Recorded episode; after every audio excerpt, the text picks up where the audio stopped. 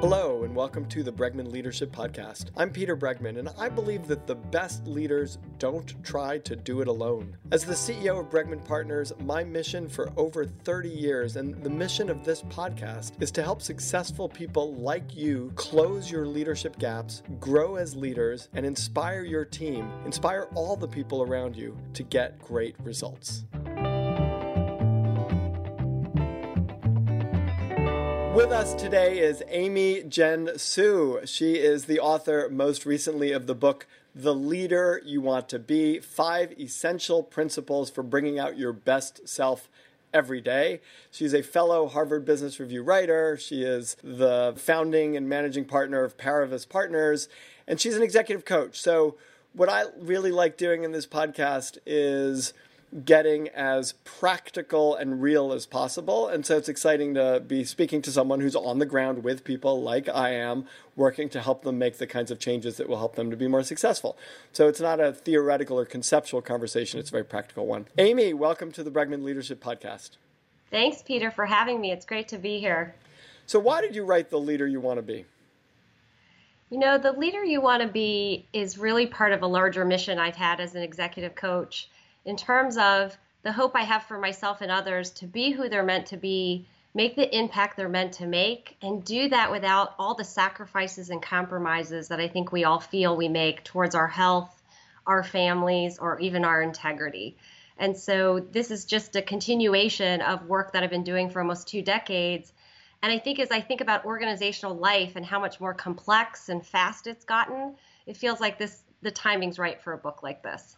So I'm going to sort of full disclosure here. I almost passed on this book because I, I looked at it and I and I looked at the title and it's like five essential things for bringing out your best self and you know be the best leader you could possibly be and and it it felt um, you know I get I, I, get probably two or three hundred books a year for the podcast and I read or at least look through most of them and I was like ah you know, another book about being your best self, like not interested. And then, and I didn't pass. I mean, then I looked at it and I actually read more into it. And I'm so glad that I didn't pass on it because I actually think it's, it's really great. And I love how practical it is. So I do sort of want to start out by asking you this question because I do think this like, be your best self and, and, you know, better this year, better than last year. And, it it I get exhausted just thinking about it, and I also wonder whether there's some destructiveness in like constantly pursuing, you know, better, more perfect, you know, no excuses, improve who you are today so you're better than you were yesterday. Like I think it gets tiring, and I yeah. wonder. So I, so anyway, my question to you is, you know, is it really important to bring our best self every day, and is there a downside to it? Such a fair question, Peter, honestly. And in a way, I hope this book reframes and redefines best self, if you will. Um, I think in this case, in this book, best self is not trying to say the superhuman, Peter, you need to be Superman, or hey, Amy, you need to be Superwoman and be going 24 7 a day. Um, and it's also not, hey, you can just take a pass and be reactive and be on autopilot and be a bunch of old habits and patterns. And so in this book, my hope is folks say, hey, who is the best self that's authentic, that is true to who you are, your principles and values? Um, it's not easy because sometimes being conscious and present to say in this moment what is really the right thing to do uh, can be challenging, but that's my hope that it's less about striving for some perfection or yet another should, but instead to tap into a greater truth and a greater essence to who we want to be in the world. So, paint very briefly, if you can, this picture of these two leaders that you talk about in the book. Sure. Uh, in the book, we characterize a leader A and a leader B. And in some ways, two modes we all find ourselves in, right? Leader A is that part of us. Sometimes you even wake up and know, wow, I'm holding a broad lens on the world today. I'm not taking things personally. Even when life throws a curveball, it feels like I can handle it with a little more ease and effectiveness. And then leader B lives within all of us too, right? Where we're more uh, reactive, we're a little less effective, uh, we're a little more burnt out. And so, leader A and leader B, and the characterization of those two modes, if you will, were meant to just have all leaders and professionals realize we're all going through the same thing and feeling the same tensions.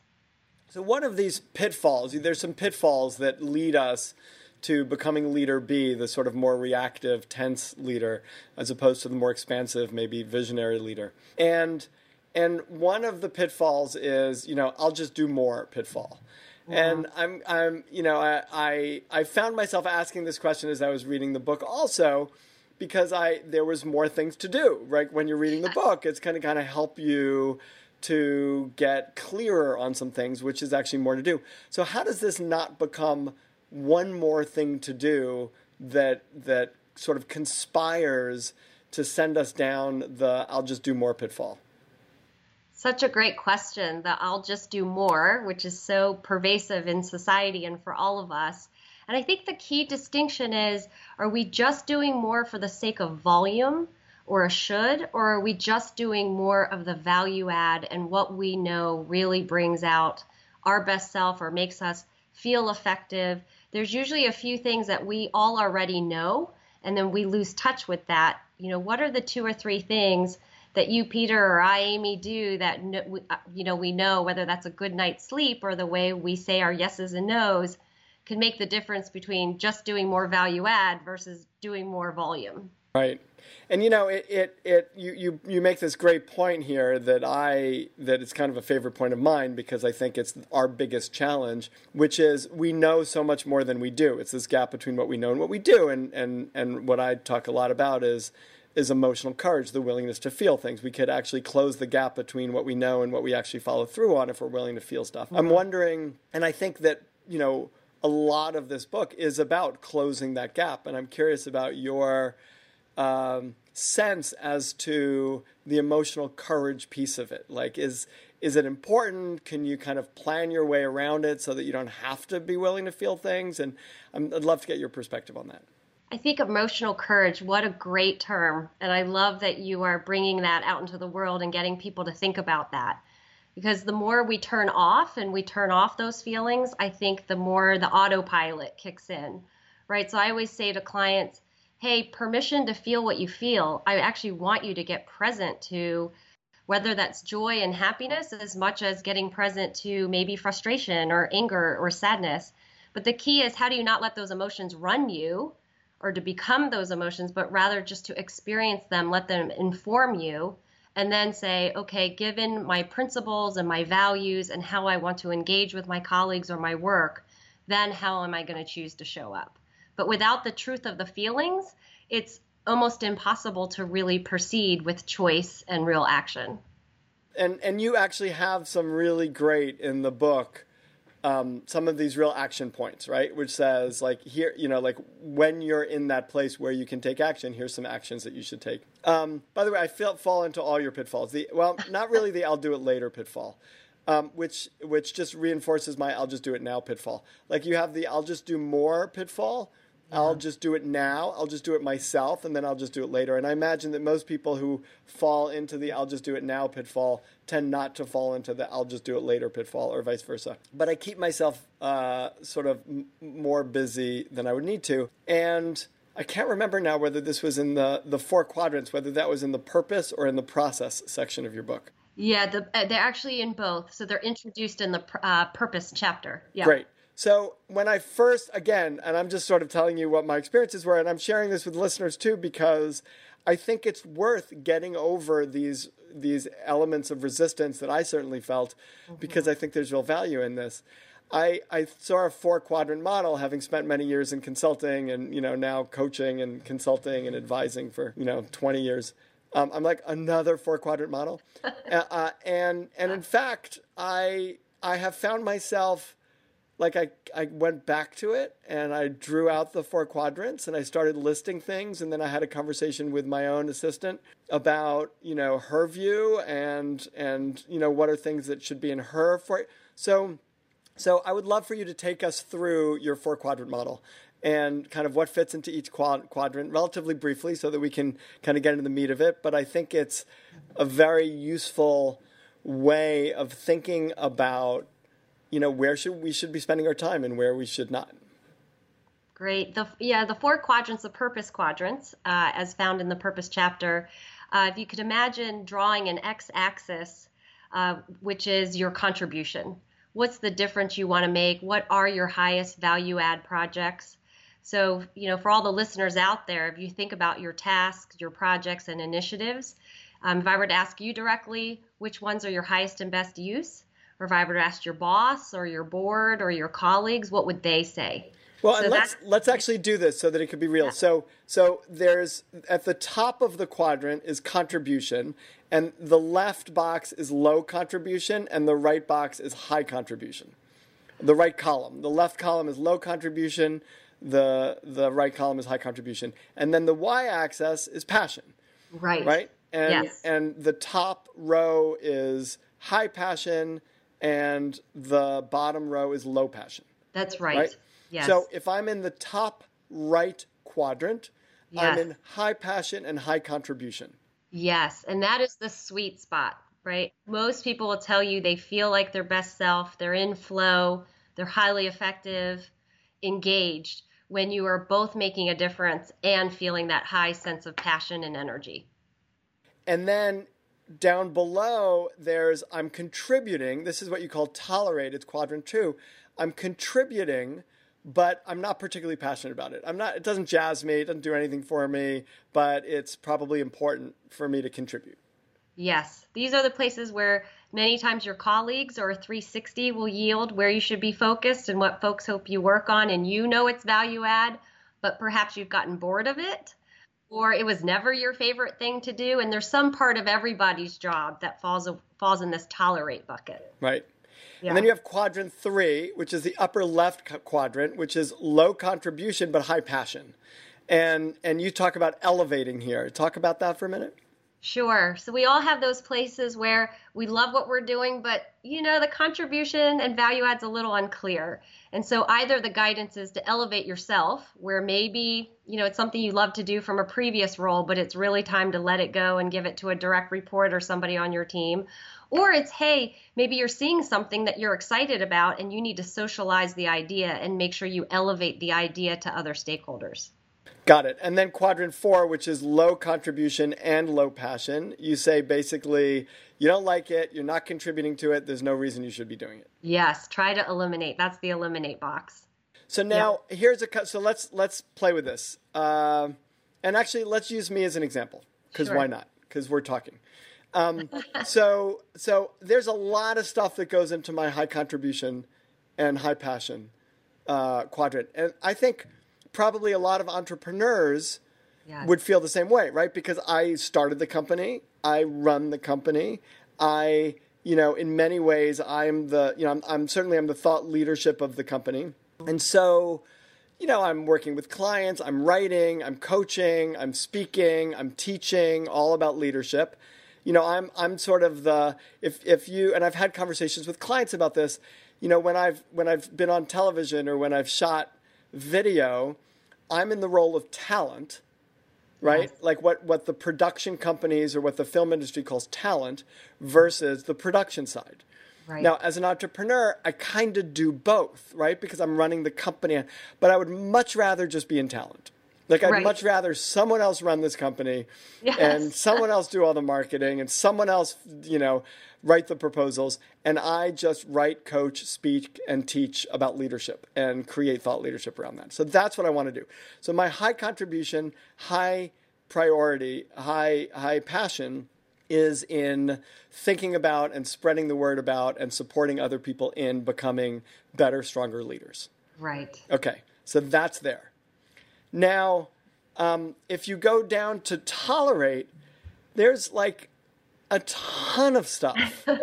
right? It feels like my tolerate is huge because ultimately marketing all comes down to me. It's Bregman Partners, right? You have the same thing with Paravis Partners, right? So, so you know the marketing and the proposals. If I'm going to actually teach or consult or coach around the stuff, then I probably have to be the one to write the proposal because I'm designing the thing. And my question is for people like us, how do we not spend our lives in toleration?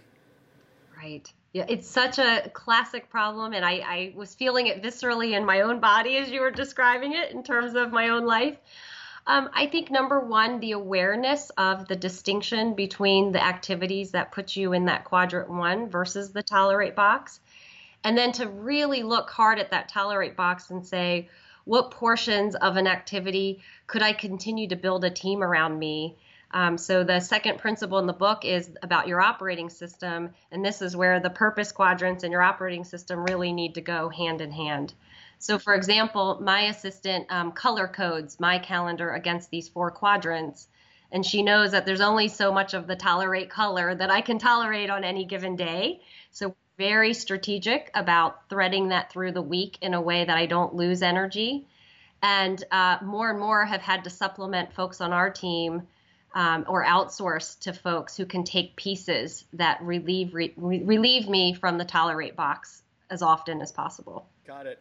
Um, so I have a new uh, assistant, and yeah. uh, she started about a week ago. And I, as soon as I sort of read this, I was like, okay, I want you to read these two chapters at least. Like, read, you can read the whole thing because it's a great book, but read Purpose and Process, and then let's talk about it.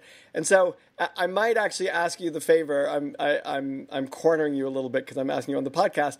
But if our EAs can have a conversation, because I bet my EA could learn a lot from how you and your EA are working together. Maybe the four of us could have a conversation. Absolutely, would be happy to, and I'm sure we would get ideas too. So it would be a great group brainstorm for sure. That would be really fun. Yeah.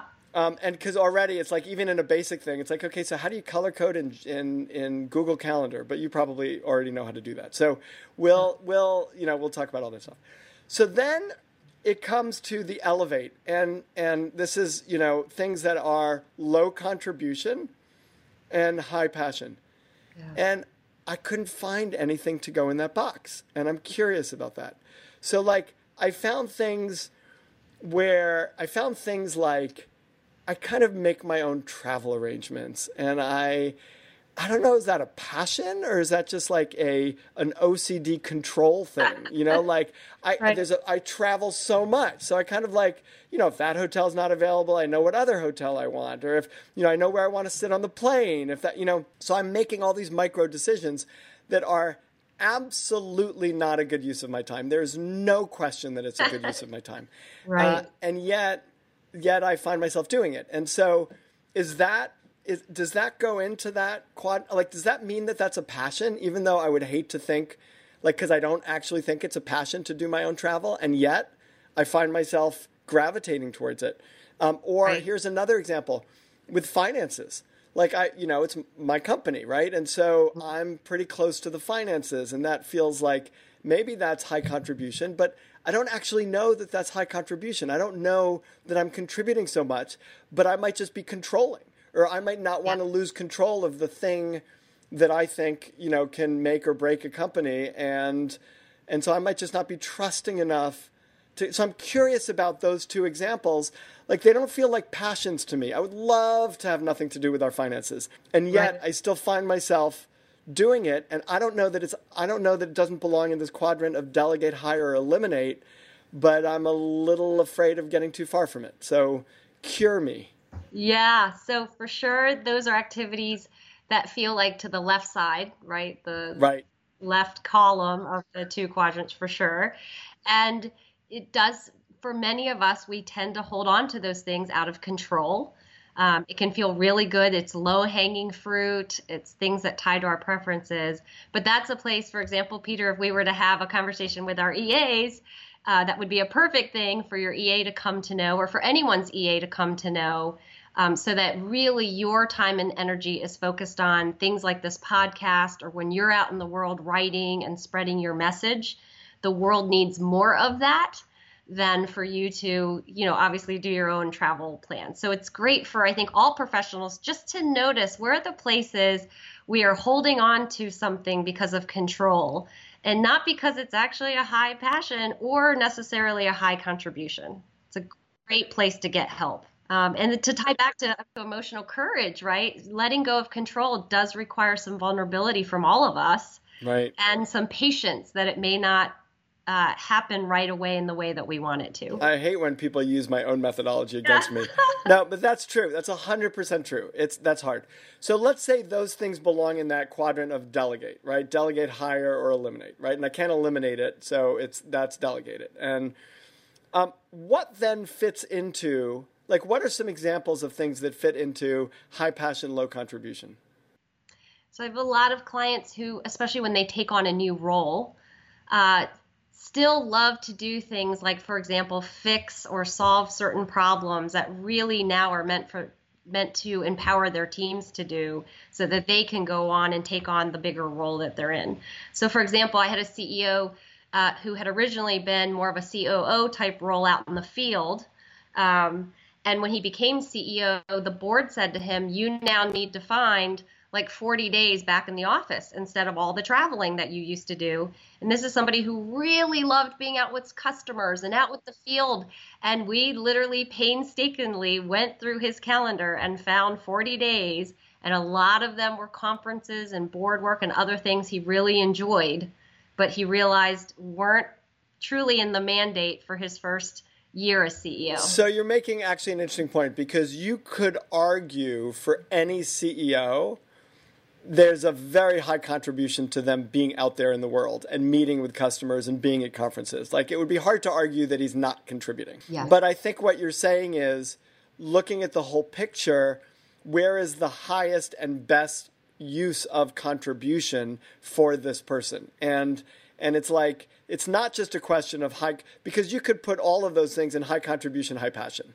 Yes. But you're saying we parse it a little thinner where the really top strategic customers we kept on his list. Right. Unfortunately, it was sort of a big segmentation to then figure out now how did he let other people get a chance for visibility while keeping his visibility in the truest, highest places. Right. When you're CEO, everything is high contribution. Yes. And so you really have to prioritize. And actually, you call quadrant one prioritize.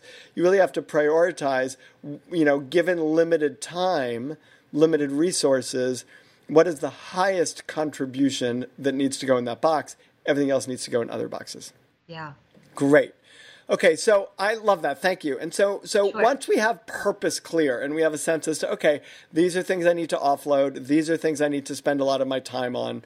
Um, uh, you go into process, daily practices, and so I- find that really important. And, and we could bring you know EAs into the conversation or you know other people who work with us because because you know when we're doing something that's more than just one person, and most of us you know, are doing things that are more than just one person or should be, because if we're not, then it means that we're not making the highest and best use of, you know, our talent.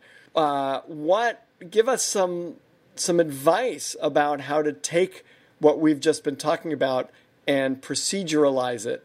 I don't even know if that's a word, but to, Yeah. to, to bring it into a process that allows us to be effective.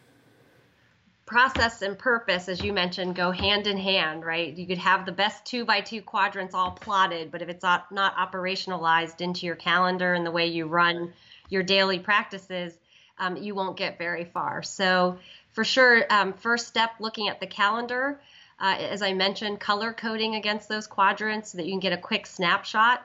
You know, at any moment, being able to pull that up and say, wow, are my colors trending towards that upper right hand quadrant or not? and then down to the micro level of you know hey peter when are your power hours? When do you feel the most clarity of thinking and energy? And let's make sure all those q1 activities mostly fall into that protected time.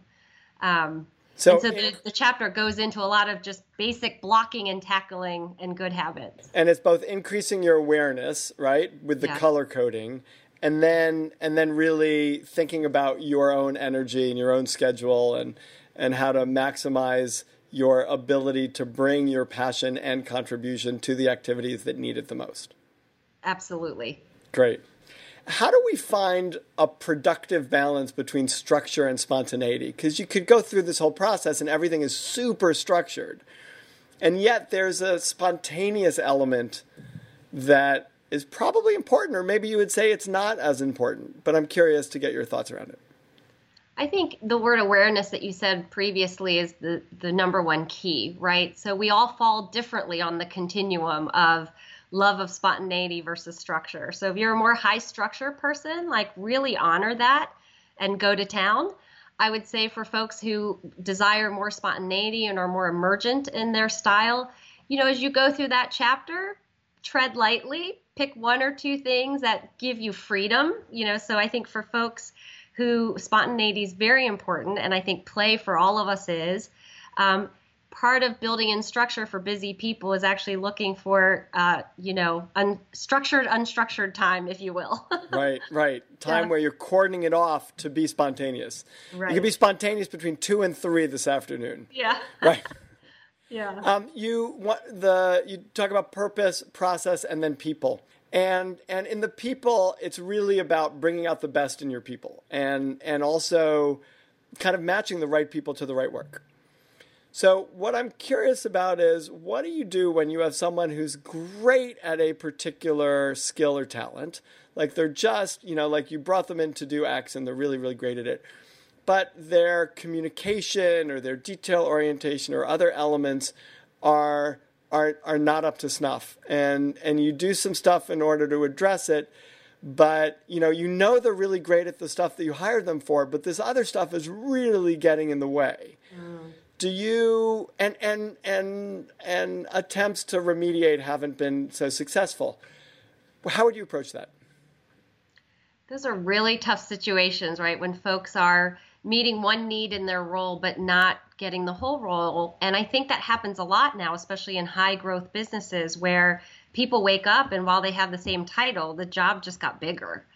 So I think everything you name there would be what I would suggest. You know, step one, letting the person know that you have an aspiration for them to be more effective and to rise to the occasion, and then providing that support and that coaching to see if they can grow in those ways.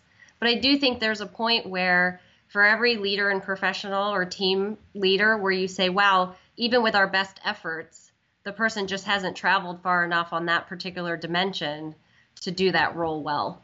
Um, and one thing that comes to mind is there's a great YouTube video of Jeff Weiner from LinkedIn talking about compassionate leadership and that leaving somebody in a role where they're just not performing actually is not compassionate. Right. So I think at that point, what gets tough is if they are performing and they're not performing, right? right? It's not like they're just not performing. It's like they're actually performing, but they're also not performing. Right. Um, because they're, you know, because there's different areas of the job that require different things. But maybe I guess what you're saying is, truthfully, that's not performing. Like the answer is, you know, half performing or performing in some stuff and not others. It like people are whole package and there's probably someone who would be a better fit for the role in that way, is what you're saying. Right. I think that's the assessment that would need to be made, right? Is there a way to reduce this person's scope just to what they're good with and make sure their title and comp are commiserate with that? Or is it that truly you now, as a manager, are taking on some of that underperformance, if you will, and compensating for somebody, which then limits your own time? Or is it actually hurting the morale of the rest of the team? Right uh, seeing that, I think then you may have a tougher decision to make. Yeah, and maybe there's ways of hiring someone to do the stuff that they can't do or don't do well, uh, or or maybe it's not right fit. I don't I don't know the answer either. But that those are good ways of thinking about it. All right, quick in terms of presence. Uh, I have one particular question with you around that, and it's also personal, which is I find you, you, when you talk about presence, you talk about the ability to show up the way you want to show up with intention. And also, I talk a lot about intention versus impact, right? Which is mm-hmm. you could have the best of intentions, but your impact might be off. So you have to really be aware of kind of what your impact. Uh, what you want your impact to be, and then and then and then do what you need to do to have that impact. So here's what I notice about myself from a presence perspective. I am really good at doing things, and I'm much less good at not doing things. So mm. I have a predisposition towards action. Mm. And so, and let me give you an example. I'm going to give you the super simple example that's not even work related, which is I exercise every single day. Not a problem. I, you know, I'm not going to miss a day exercising. So I'm going to work out. That's an active thing to do to be fit. Yeah. But not eating things that I shouldn't eat is much harder for me. So right. it's like it should be the easiest thing in the world because actually exercise requires time and energy and effort and planning and all this stuff. Not eating stuff I shouldn't eat requires nothing, right? right. I mean, it requires yeah. nothing, but just it saves me time and it saves me energy. And yet I'm much worse at it. Give me some advice. That's a great question. I, I'm smiling here because I think I'm the opposite. so I probably could use some advice back where exercise feels like it's the hardest thing. Um, so I think in a world number one of where between sleep, diet, and exercise, if we get some of that right, so I, number one, I would say take a victory lap for that. The predisposition towards action keeps you healthy and keeps you moving. And then the question is on the eating front, from the when you find yourself reaching for the candy bar versus the apple, you know, is, is there is that just default or is that um, a signal or a cue? I know for me, when I start to reach for the chips or the candy, there's usually an underlying feeling I'm that I'm not addressing or, or I'm whatever. tired or something else. So, from in the book, in that particular chapter, there's some research uh, that actually came out of a great HBR article about if thens. So, I guess my advice would be the next time you find yourself reaching for something, hey, if Peter is what, then you tend to reach for not good food. Sort then of how you the want to trigger. reframe that? If that trigger happens, give me a different behavior that it triggers onto. yes. Okay, Yeah. good. Um, one last question, uh, I because I, want to touch each of these, although you have a lot more information in the book. Um, your fifth is peace, so it's purpose, process, people, presence, and peace. And and you talk a lot about acceptance and gratitude, and and um, rather than striving and and ego protection. Uh, you know, I, I find it conceptually uh, appealing and, you know, easy to understand and, you know, candy to the Zen in me. But, but on the other hand, I also feel like, look, I've achieved a lot. I've, you know, written a lot of books. I've contributed to a lot of books. And yet, I still feel the survivor mentality. I still feel this mentality that has actually served me really well in my success which is the opposite of peace. It's uh, like I got to keep running and I got to keep producing and I got to keep creating and I got to make something of myself. And like we could go into all of the psychology of it, but I'm curious how how you take this advice of you know letting go and apply it when there's strong psychological need in people that drives them to do what they do, right? Otherwise, they wouldn't be doing what they do how do you uh, how do you help people bridge that gap? I think the answer to that question is, you know, the point of diminishing returns. So I think there is a level of uh, inner dissatisfaction, desire for innovation, the inner part of ourselves that want to keep producing and achieving and expanding. And to your point, there's a real uh, high functioning, high benefit part of that. And so I would say keep what's working for you that keeps you productive. And then my question would be do you personally have a tipping point where, wow, it starts to really impact your health or your relationships or other commitments that are important to you? And where's that fine line between, you know, a healthy paranoia and hunger that keeps all of us motivated? And when does that become um, not productive or effective or when we get in our own way? So I could identify that point, but identifying it and following through on shifting it are two very different things. It's sort of like maybe the answer is emotional courage. I mean, that's always my answer, but Yes. you know, it's like it might be the same thing as letting go of my admin, travel, and finances, right? Which is like it's it, there's still a nagging need uh, or drive uh, to be more better. I mean, that's probably why I react to like your best self kind of thing. It's like Right. when is it enough? Yes. And I think I think part of at least my answer to it is there there's not an easy answer to it. You have to be willing to feel the vulnerability of not being enough in order to sit with who you are in that moment and not keep striving for some moments. And and when that happens, it, you can't convince yourself that you're enough. You just have to sit with the, you know, emotional experience of not feeling enough and yet not really doing anything to change that. And maybe over time then that changes, but maybe it doesn't.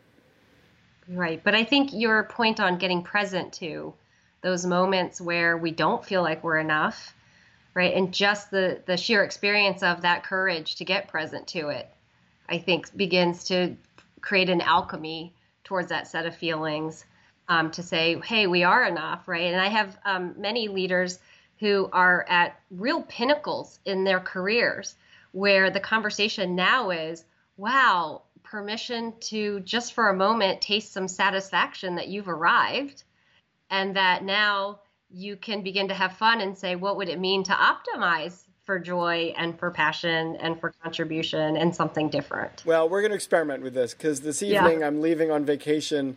Uh, with my wife, and I just set out my uh, email out of office message, and it says, and this tells you about how ineffectively I've done this in the past.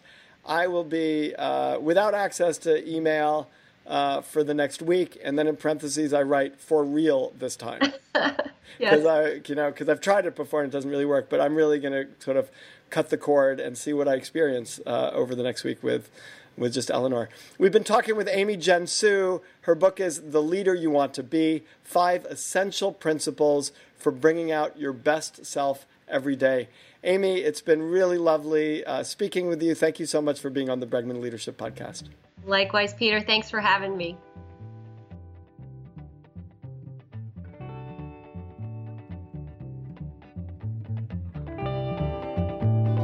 Thanks for listening. Here's what I've learned from working with some of the most successful leaders of the most successful companies. Every leader, every team, and every organization has a leadership gap. If you want to become a leader who inspires your team to get things done, then you've got to start by raising the level of your leadership abilities. You can start by taking our free leadership gap assessment at www.bregmanpartners.com forward slash quiz.